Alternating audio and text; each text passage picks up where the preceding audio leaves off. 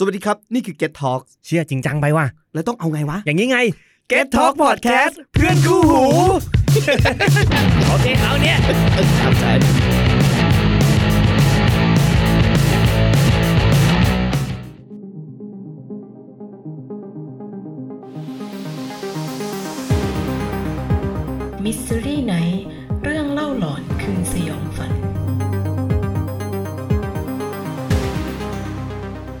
สวัสดีครับ ขอต้อนรับเข้าสู่รายการ Mystery Night เรื่องเล่าหลอนคืนสยองฝันนะครับ วันนี้อยู่กับผมครับแซม และ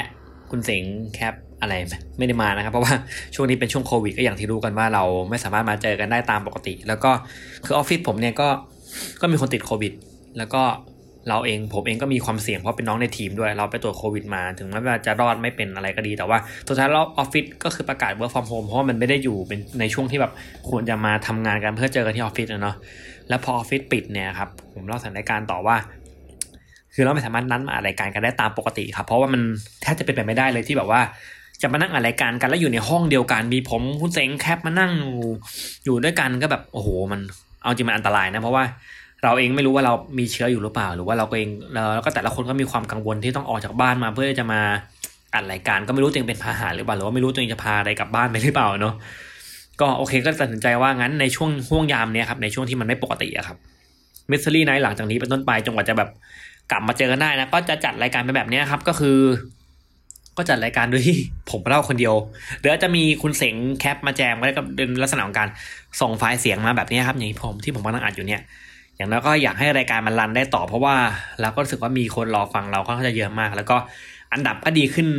เรื่อยๆก็ถ้าอัปเดตล่าสุดเนี่ยผมขอโม้หน่อยก็คือ ณวันที่ยี่หกที่ผมอัพที่ผมอัปเดตล่าสุดเนี่ย อยู่อันดับที่สี่สิบสองนะแบบเฮ้ยใช้ได้เลยนี่ว่ารายการแล้วก็มีคนสนใจนู่นอะไรเงี้ยก็ก็ถือว่าเป็นความภูมิใจของทั้งผมแคปแล้วก็คุณเสงนะครับ ก็ขอบคุณที่ให้การสนับสนุนมาโดยตลอดนะครับอ่าไม่รู้จะพูดอะไรต่อ เพราะว่าพอมันอัดรายการคนเดียวอะมันไม่มีลูกโชลูกลูกคู่อย่างอย่างถ้าผมอัดรายการก็จะมีคุณเสงคอยแบบยิงมุกย่าย่ามาบ้างแล้วมีแคปคอยเล่าเสริมอะไรบ้างแต่ตอนนี้แบบ ผมเล่าคนเดียวอะเล่ากับกำแพงเนี่ยข้างหน้าผมเนี่ยมันคือกำแพงแล้วก็ข้างหลังมันมีแมวอยู่สี่ตัวนอนหลับอยู่เนี่ยก็ก็ดีหน่อยที่มันไม่ได้มากวนนะครับไม่รู้จะไปเล่นมุกยากันอะไรอะไรกับใครเนี่ยก็เลยอะมันก็จัดรายการกันเหงาๆแต่ว่าผมจะพยายามให้บรรยากาศมาดีที่สุดเพราะว่าเราจะต้องเจอกันอีก สักระยะหนึ่งเลยนะครับ ผมก็ยังก็ฝากเนื้อฝากตัวด้วย แล้วก็อยากฟังเรื่องราวอะไรก็มาคอมเมนต์บอกกันได้ในในทวิตเตอร์ใน Facebook อะไรเงี้ยมามาบอกกันได้นะครับ ก็แท็กมาว่าแท็กแท็ก Mystery Night มาก็ได้เดี๋ยวผมเข้าไปดู มีผมกับคุณเสงนั่นแหละทยอยเข้าไปดูอยู่นะครับ แล้วก็สารภาพว่าผมอัดไปแล้วไว้รอบหนึ่งอัดไปจะเสร็จแล้วนะ ก็กด save ไปรอบหนึ่ง แล้วก็จะกด edit ในในไอโฟนในไอโฟนเนี่ยแม่งสะกด edit ผิด มันกลายเป็นแบบผมจะกดคัดบางช่วงที่ไม่เอา มันกลายมันกลายเป็นคัดช่วงที่เอาทิ้งหมดเลย แล้วเหลือแค่ช่วงที่ไม่เอาหนึ่งนาทีไว้ผมแบบเชี่ยเอ้ยอัดใหม่ เพราะฉะนั้นนี่คือ การอัดรอบสองครับ ก็ไม่เป็นไร ก็จะพยายามทำให้ให้มันสนุกเหมือนเหมือนเหมือนรอบแรกนะครับผม มา งั้นเรามาเข้าสู่ช่วงเรื่องเล่าหลอนคือสยองฝันกับผมนะครับกันเลยดีกว่า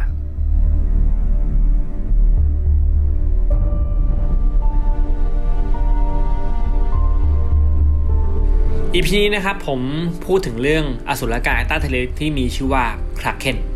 คราเคนเนี่ยคืออะไรก็เอางี้ ผมคิดว่าหลายคนน่าจะน่าจะมีมีความ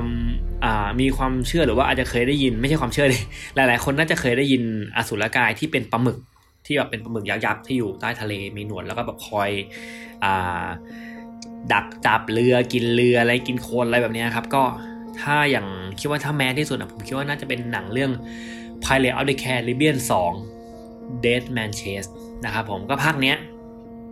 กับตันแจ็คสเปโร่เจอศัตรูตัวใหม่คือภาคแรกเนี่ยภาคแรกชื่อว่า The Curse of Black Pearl ก็คือ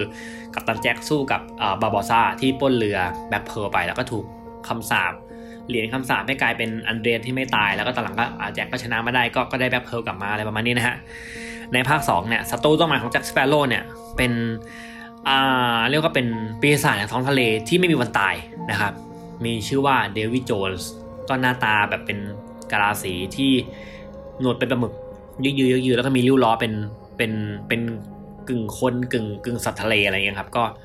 มีหน้าที่คือโจรสลัดจะกลัวเดวิดโจนมาคือถ้าเจอเดวิดโจนเนี่ยยังไงก็หนีไม่ทัน มีเรือลำเดียวที่หนีทันก็คือเรืออ่าแบ็คเพลของของแจ็คสเปโร่ที่เร็วที่สุดในในในเรื่องแหละก็แต่ทีนี้เนี่ยแจ็คสเปโร่ก็มี มีปมประเด็นกับเดวิดโจนส์นะครับ ก็เลยแบบว่าพอถึงเวลาตามสัญญาเนี่ยเดวิดโจนส์จะมาเอา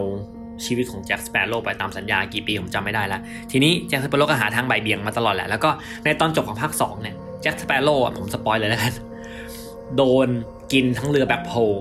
แล้วก็ตัวเองลงไปด้วยโดยที่สิ่งที่กินแบบกินแจ็คสเปโร่ลงไปก็คือเดวิลคราเคนซึ่งเป็นสัตว์เลี้ยงของเดวิดโจนหรือนี่ไม่ใช่สัตว์เลี้ยงหรอกแต่มันเป็น ผมเรียกว่าเป็น super weapon ของเดวิดโจนแล้วกันคือแบบ ความสามารถของมันก็คือ ถ้าเดวิดโจนชี้ไปที่เรือลำไหน หรือแบบมีการปลุกคราเคนขึ้นมา มันจะมีวิธีการปลุกบนเรือครับแบบใช้อะไรสักอย่างเป็นกระทุ้งลงไปใต้น้ำและเป็นการล็อกเป้าว่าแดกเรือลำนี้ พอปลุกเดวิลคราร์เคนขึ้นมาปุ๊บเดวิลคราเคนจะโผล่เข้ามาแดกเรือลำนั้นทันทีโดยที่ไม่มีโอกาสหนีเลยนะคือถ้าโดนหมายหัวเนี่ยไม่รอดแน่นอน นี่เป็น super weapon ของเดวิดโจนส์นะครับผมและนั่นเป็นครั้งแรกที่ผมเห็นอ่าคราเคนบนบนโลกภาพยนตร์ แต่จริงๆแล้วเนี่ยผมรู้จักคราเคนมาจาก มาจากการ์ดเกม มาจากทั้ง Magic the Gathering ยูกิหรือ Summoner Master เองก็ตามเพราะว่ามันจะมีถ้าเป็นการ์ดที่พูดถึงสัตว์ทะเลอะไรเงี้ยมันต้องมีไอ้เดวิลคราเคนเนี่ยแม่งโผล่มาแน่นอนอะไรเงี้ยไม่ว่าจะโผล่มาในรูปแบบของการ์ดตัวดีตัวร้ายอะไรก็ตามอย่างอย่างยูกิเนี่ยผมเห็นว่ามันเป็นมันเป็นหนึ่งในการ์ดของอ่า ของนักเล่นของ duelist คนหนึ่งที่มาจากมาจากทะเล ผมลืมชื่อเขาเฉยเลยทั้งที่แบบยูกิก็อยู่แบบหนังสือการ์ตูนยูกิอยู่ทางขวามือผมเลยขี้เกียจหยิบมาดู ก็ไอ้นักนักเล่นการ์ดคนนี้ก็มีการ์ดไอ้คราเคนนี่แหละ แต่มันก็ไม่ได้เป็นการ์ดเทพอะไรก็เป็นการ์ดแบบลิ่วล้อลงมาแล้วก็ตายอะไรเงี้ยแต่ผมคิดว่าไอ้เดวิลคราเคนหรือว่าคราเคนเนี่ยมันเป็นมันเป็นชื่อของอสุรกายที่น่าจะ mass ประมาณนึงแหละเพราะว่าก็มันอยู่ทั้งในการ์ดในเกมและทั้งในหนังเองก็ตามอะไรเงี้ยเออผมว่าก็น่าจะแมส และผมคิดว่าผู้ฟังหลายคนก็น่าจะเคยได้ยินมาบ้างแหละว่าไอ้เออปลาหมึกยักษ์ใต้ทะเลที่โผล่มากินเรือ แต่ว่าไม่รู้อะแล้วก็จะได้ยินในบริบทไหน แต่คิดว่าก็น่าจะรู้แหละนะครับผมแต่ถ้าใครที่ไม่รู้เนี่ยผมจะขยายความให้ฟังแล้วก็ถึงอสุรกายที่ชื่อว่าคราเคนว่าแบบโอเคมันเป็นยังไงมันมีตัวตนจริงไหมแล้วในโลกของความเป็นจริงไอ้คราเคนมันมีหรือเปล่า ผมเล่าย้อนแบบนี้ครับว่า คือคือในตำนานของนักเดินเรือ เขาจะมีความเชื่อเลยนะครับคือสมัยก่อนนะว่าใต้ทะเลเนี่ยมันมีอสุรกาย คือมันมีอสุรกายเยอะมากนะฮะหนึ่งในนั้นก็คือไอ้ปลาหมึกยักษ์เนี่ยนะครับซึ่งอาศัยอยู่แล้วก็มีความร่ำลือว่าปลาหมึกยักษ์ตัวเนี้ยถ้ากินถ้าโผล่เข้ามาแดกเรือลำไหนเนี่ยไม่รอดสักคนก็ก็น่าจะจริงเพราะมันก็ก็ลำใหญ่เอ้ยมันก็ตัวใหญ่เบ้อเริ่มเลย ซึ่งไอความเชื่อของของคาเครนเนี่ยมันเป็นความเชื่อของเริ่มต้นจากชาวนอร์เวย์ครับ ชาวนอร์เวย์แล้วก็ขยายไปตาม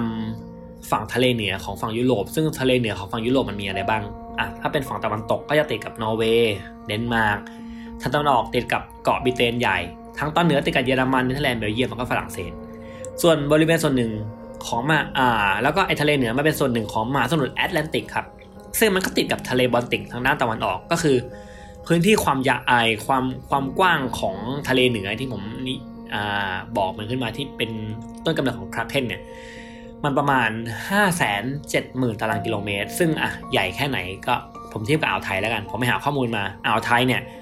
ประมาณ 3 2 0 0 0 0 ตารางกิโลเมตร ซึ่งเล็กกว่าประมาณเกือบเท่าตัวนะครับก็แปลว่าเป็นอ่าวไทยเกือบเกือบสองอ่าวเนี่ยชาวทะเลเนี่ยเขามีความเชื่อว่าไอ้ใต้ทะเลมันมีปลาหมึกที่เหมือนปลาหมึกกล้วยปลาหมึกกล้วยคือเป็นปลาหมึกที่เป็นแท่งๆเหมือนกล้วยแล้วหัวเป็นสามเหลี่ยมแล้วตรงหนวดก็มีหนวดประมาณ8ปดถึงสองหนวดยิ่งยืนไปไปมาอะไรเงี้ยไม่ใช่แบบอ่ามันจะเป็นปลาหมึกหัวกลมๆที่พอจะนึกภาพออกนะปลาหมึกหัวกลมกับปลาหมึกไอตัวแท่งยาวๆไอไอคราเคนเนี่ยเขาบอกเป็นปลาหมึกมาเป็นปลาหมึกแบบปลาหมึกกล้วยโผล่มากระดึบกระดึบกระดึบ แล้วก็แดกเรือไปทั้งลำนะฮะอ่าเมื่อกี้ย้อนกลับไปที่บอกชาวนอร์เวย์เนี่ยเป็นเป็นต้นกำเนิดของตำเป็นเป็นผู้ที่สร้างตำนานคลาเคนขึ้นมาชาติแรกของโลกเท่าที่บันทึกที่ผมหามาได้นี่ยเขาก็มีการกล่าวอ้างถึงสิ่งมีชีวิตตัวเนี้ยที่มีขนาดเท่าเกาะเกาะหนึ่งในหนังสือที่ชื่อว่า The The Natural History of Norway ที่เขียนโดยอ่าบิชอปเอริกแห่งเบอร์เกนนะครับบิชอปก็คือเป็นนักบวชนะครับอารมณ์แบบมาสังฆราชอะไรประมาณนี้มาฮะอ่า บิชอปเอริกนะครับเขาได้อธิบายกับคลาร์เคนไว้ว่าไอ้เนี่ยมันเป็นสิ่งมีชีวิตที่มีขนาดเหมือนเกาะที่ลอยน้ำได้ขนาดย่อมลำตัวยาวประมาณครึ่งไมล์อันนี้ไม่รวมหนวดนะลำตัวยาวครึ่งไมล์ครึ่งไมล์มันก็ประมาณอะผมไปหาข้อมูลมาก็คือ 800 เมตร เชี่ย800 เมตร 800 เมตรเลยนะเว้ยถามว่ายาวไหมก็โอ้โหโคตรยาวครับ ก็เอางี้ ถ้าไอ้คราเคนเนี่ยขึ้นมาบนบกแล้วสู้กับคองแล้วก็กอซิล่าเนี่ยคองกอซิล่า เมเมกากอซิล่าแล้วก็ไอ้คราเคนเนี่ยสามตัวนี้เจอกันเนี่ย ตัวเล็กกว่าคราเคนโอ้โห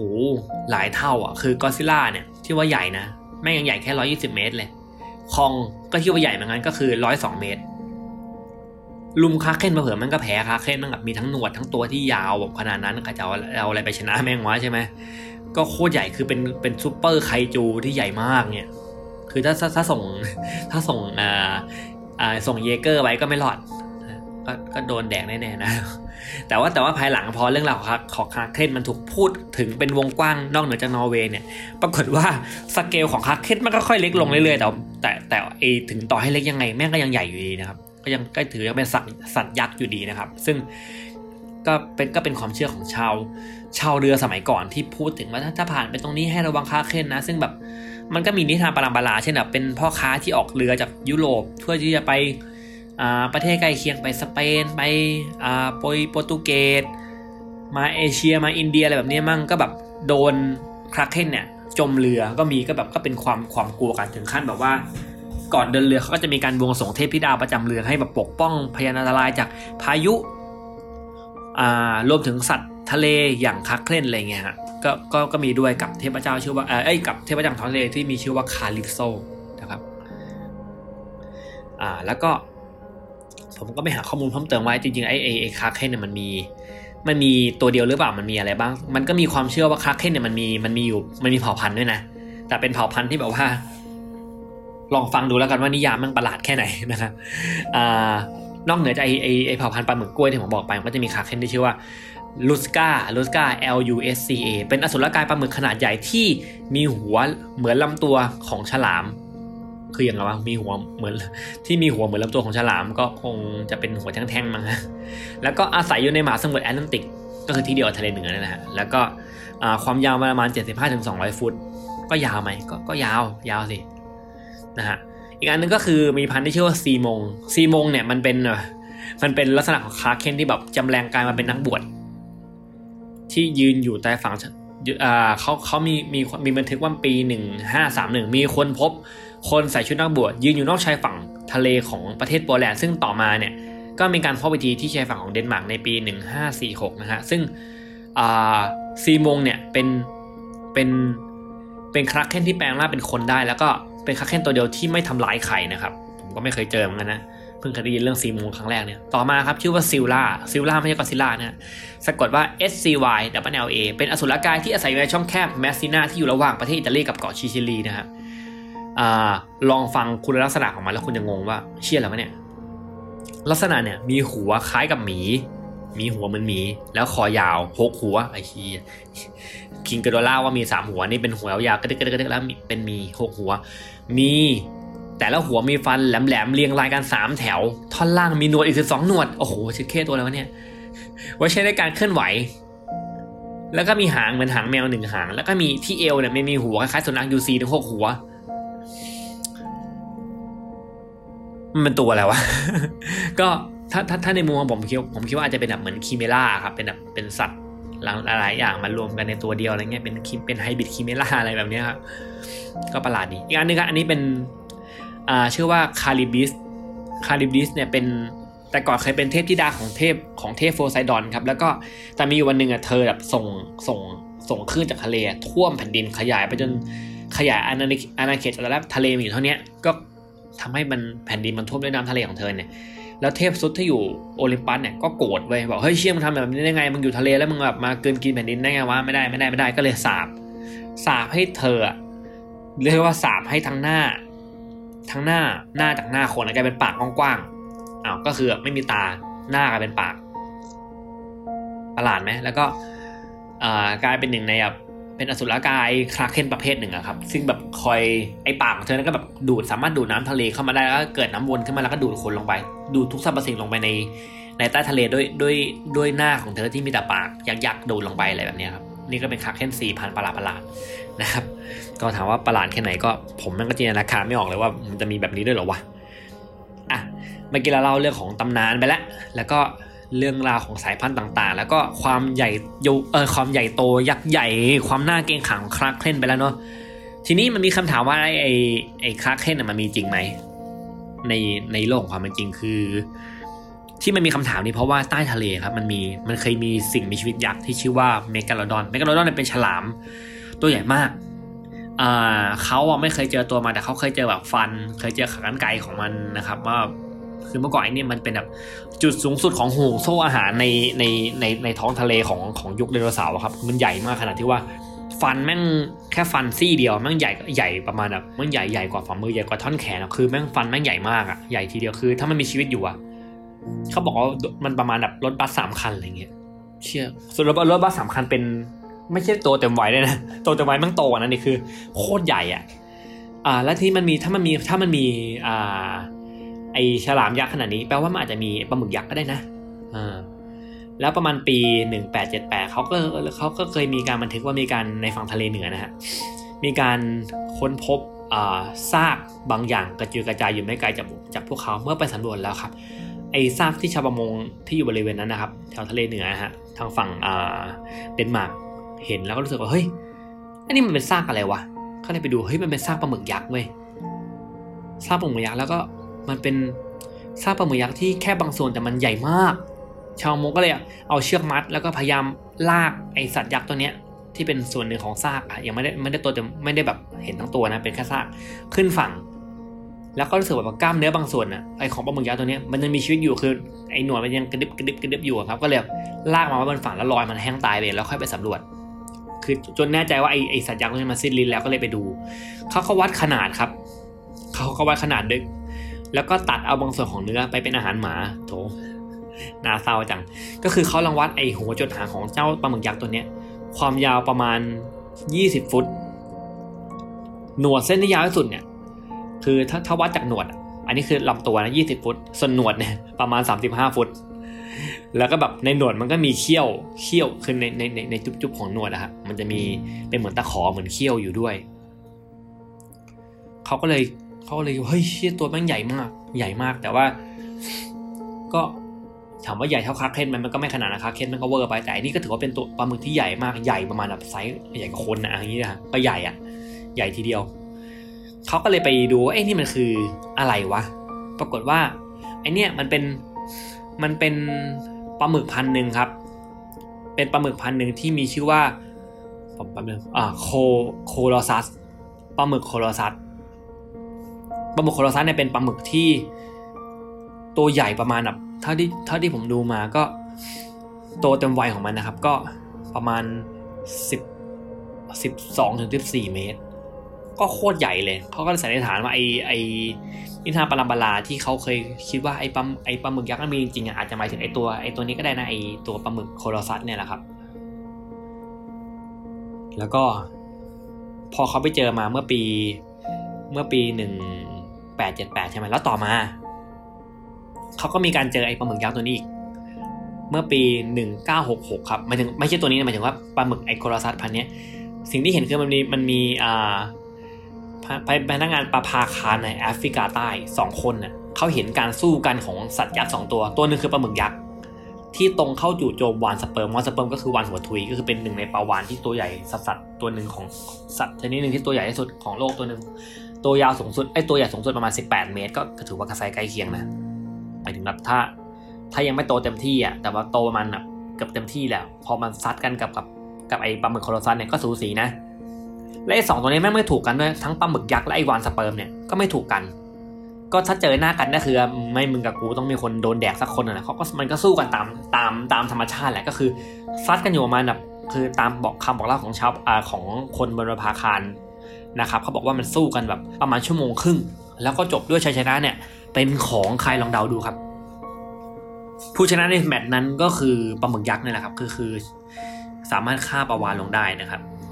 ซึ่งเขาบอกไอ้ปลาวานตัวนี้เขาก็เห็นบ่อยนะคือเขาเห็นปลาวานสเปิร์มเนี่ยวานหัวทุยก็ว่ายแถวนั้นอยู่อยู่บ่อยจนมันนึงก็โดนไอ้ปลาหมึกยักษ์เนี่ยแดกไปนะครับ แล้วไอ้คราเคนเนี่ยมันมันอยู่มันอยู่ที่ไหนบ้างคราเคนผมอะผมพูดถึงไอ้วานไอ้ไม่ใช่วานผมพูดถึงไอ้ปลาหมึกตัวนี้แล้วปลาหมึกยักษ์ตัวนี้ที่เขาที่เขาอนุมานว่าเป็นคราเคนเนี่ยมันอยู่ที่ไหนบ้างมีการศึกษานะครับว่าแบบไอ้ปลาหมึกยักษ์ตัวเนี้ยมันอาศัยอยู่ที่ไหนก็ไป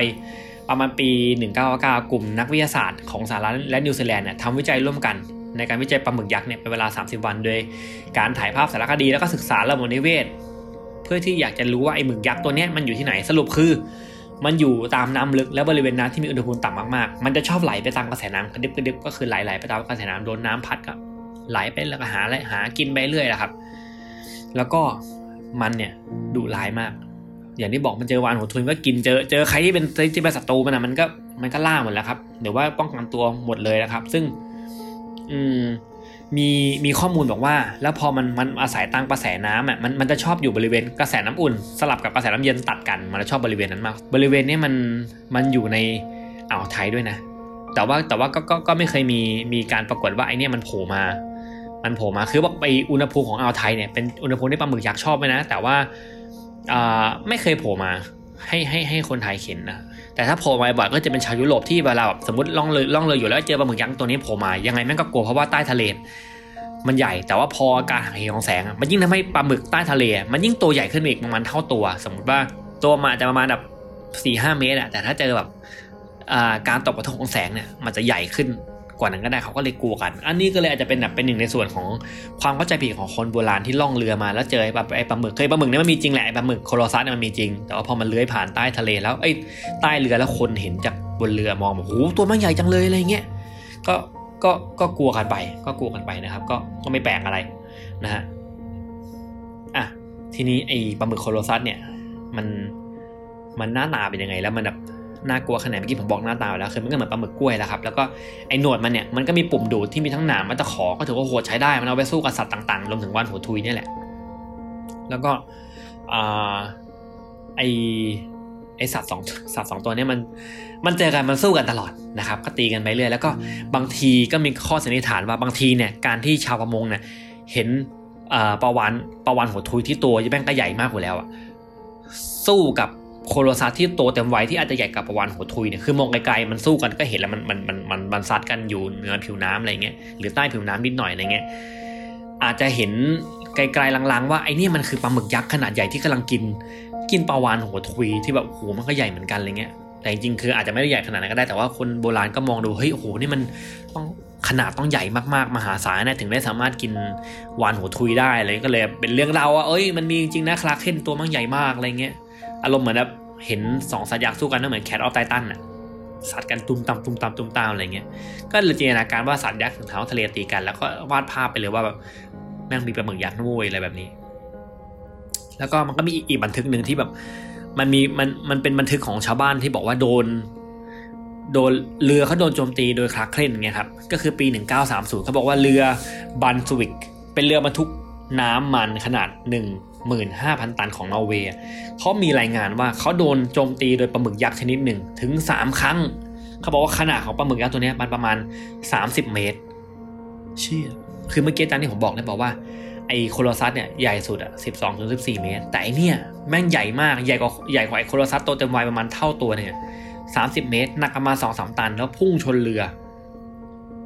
โอ้โห เป็นใครๆก็กลัวใช่ไหมแต่ว่ามันเป็นการพุ่งชนเฉยๆนะครับ ก็คือเขาบอกว่า เขาโดนชนไปทั้งหมดสามครั้งครั้งแรกเนี่ยเกิดขึ้นก็คือปลาหมึกยักษ์เนี่ยว่ายว่ายน้ำตามเรือบรรทุกน้ำมัน ก่อนจะใช้หนวดรัดรอบตัวเรือ แต่รัดอยู่ไม่นานก็คลายแล้วก็เพราะว่าโดนโดนใบพัดอะมันมันฟันลำตัว แล้วก็หนวดจนแหลกเหลวก็เลยแบบอ่าก็เลยหนีไปนะครับ แล้วครั้งต่อมาก็โดนอีก แต่ว่าแต่ไม่รู้ตัวเดียวกันหรือเปล่านะก็โดนโจมตีอีก ก็เลยมีการวิเคราะห์ว่าเคยปลาหมึกยักษ์ตัวนี้ที่เข้ามาโจมตีเรือไม่ใช่ต้องการจะจมเรือแต่มัน คือมันคิดว่าเป็นปลาวานหรือเปล่าก็เลยโผล่ขึ้นมาโจมตีไงโผล่มาแบบคือปลาหมึกเวลามันโจมตีมันโผล่มาเสร็จปุ๊บสิ่งที่มันทำคือมันหนวดรัดเลยนะครับหนวดรัดก่อนเพื่อให้แบบแล้วค่อยเอาปากใหญ่ๆแดกลงไปแต่มันโผล่ขึ้นมาเสร็จปุ๊บเฮียคิดว่าเรือพอโผล่มาชนตุ้มเฮ้ยเฮียแม่งแข็งว่ะรัดสิอ้าวปรากฏไม่ใช่ ก็ปล่อย นั่นก็เลยแบบเป็นเป็นเรื่องเล่าเฮ้ยมันมีปลาหมึกยักษ์เคยเอาปลาหมึกยักษ์มาโจมตีเรือนี่หว่าแต่แต่เขาก็รู้แหละครับว่าแบบมันเป็นมันเป็นโคโลซัสจริงตอนแรกเขาไม่รู้หรอกแต่เขาก็ไม่คิดว่ามันจะเป็นคลักเทนหรอกเพราะมันก็แบบเหนือจินตนาการเกินไปหน่อย เพราะมันก็ปีหนึ่งเก้าสามศูนย์แล้วด้วยมันก็แบบเป็นปีที่แบบ ก็ถึงแม้จะเป็นในช่วงที่แบบโอเค อาจจะมีความเชื่ออยู่บ้างแต่ว่ามันก็เป็นช่วงที่แบบวิทยาศาสตร์มันเริ่มก้าวหน้าแล้วนะความเชื่อประลำปราต่างๆก็อาจจะแบบค่อย ๆ จางลง แต่การเจอปลาหมึกขนาดเนี้ย ขึ้นมาโจมตีเรือ มันก็อดคิดไม่ได้ว่าเฮ้ยมันเป็นคลาเคนหรือเปล่า แต่พอนักวิทยาศาสตร์เอามาประมวลผลแล้วก็บอกให้ฟังว่าโอเคไม่ใช่หรอกมันเหตุผลในการที่ขึ้นมาโจมตีเรือคือ มันไม่ได้จะกินคุณมันคิดว่าคุณเป็นปลาวานจริงไม่ใช่หรอกอนี่ก็เป็นเรื่องราวของคอ่าเป็นตำนานของคลาเคนแล้วกัน ซึ่งหนามว่าทุกวันนี้ยังมีพบเห็นไอโคโลซัสปลาหมึกโคโลซัสอยู่ไหมยังมีอยู่นะครับ ยังมีอยู่ ก็ยังมีคือมันมีชาวประมงที่แบบลากอวนอะ แล้วก็มักจะติดไอ้โคลซัสปลาหมึกโคลซัสติดตัวมาด้วยก็แล้วเขาก็ไม่ได้กินนะเขาก็แบบพอติดอวนมาเขาปล่อยมันไป เพราะมันมันก็ มันก็เป็นมันก็เป็นสัตว์ที่แบบโอเคเขาคงไม่ได้ต้องการจะเอาไปกินเพราะตัวมันก็ใหญ่เกินกว่าที่จะเอาไปกินหรือว่าแบบเออการที่จะฆ่าสัตว์ใหญ่ขนาดนี้เขาคงแบบมีสมมาสันนึกนิดนึงก็เลยปล่อยมันไป แล้วก็เก็บปลาเล็กปลาน้อยที่เก็บได้แทนเลยแต่แต่ก็มีบางลำที่แบบได้โคลซัสไอปลาหมึกโคลซัสมาก็ ก็เอาไปขายนะ ก็เอาไปขายนะ ซึ่งมันมันก็มีอยู่นะ มันก็มันก็ไม่ใช่ว่าจะไม่มี แต่ว่า ผมไม่รู้ว่ารสชาติมันเป็นยังไง มันจะเหมือนปลาหมึกที่เรากินไหมก็ไม่แน่ใจเหมือนกัน ไม่เคยกินเหมือนกันนะครับ ก็ประมาณนี้ถ้าสรุปว่าคราเคนมีจริงไหมคราเคนไม่มีจริง แต่ถ้าสรุปว่าไอปลาหมึกยักษ์มีจริงไหม มีจริงครับ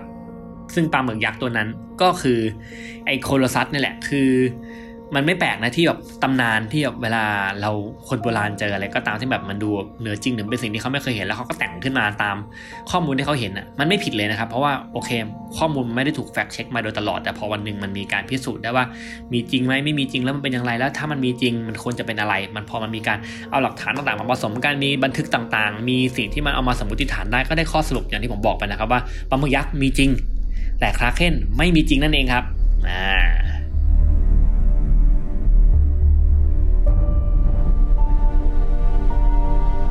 ก็ประมาณนี้นะครับสำหรับมิสซิลี่ไนท์คืนนี้ก็ไม่ได้มีผีไม่ได้มีอะไรผมมาแต่เรื่องมีเรื่องราวของตำนานสัตว์ประหลาดคลาเคนนี่แหละมาเล่าให้ฟัง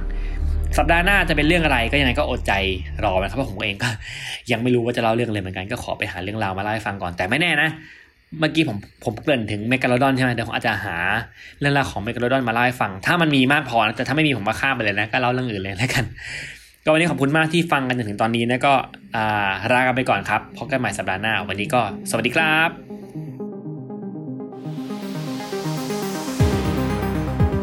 Mystery Night เรื่องเล่าหลอนคืนสยองขวัญ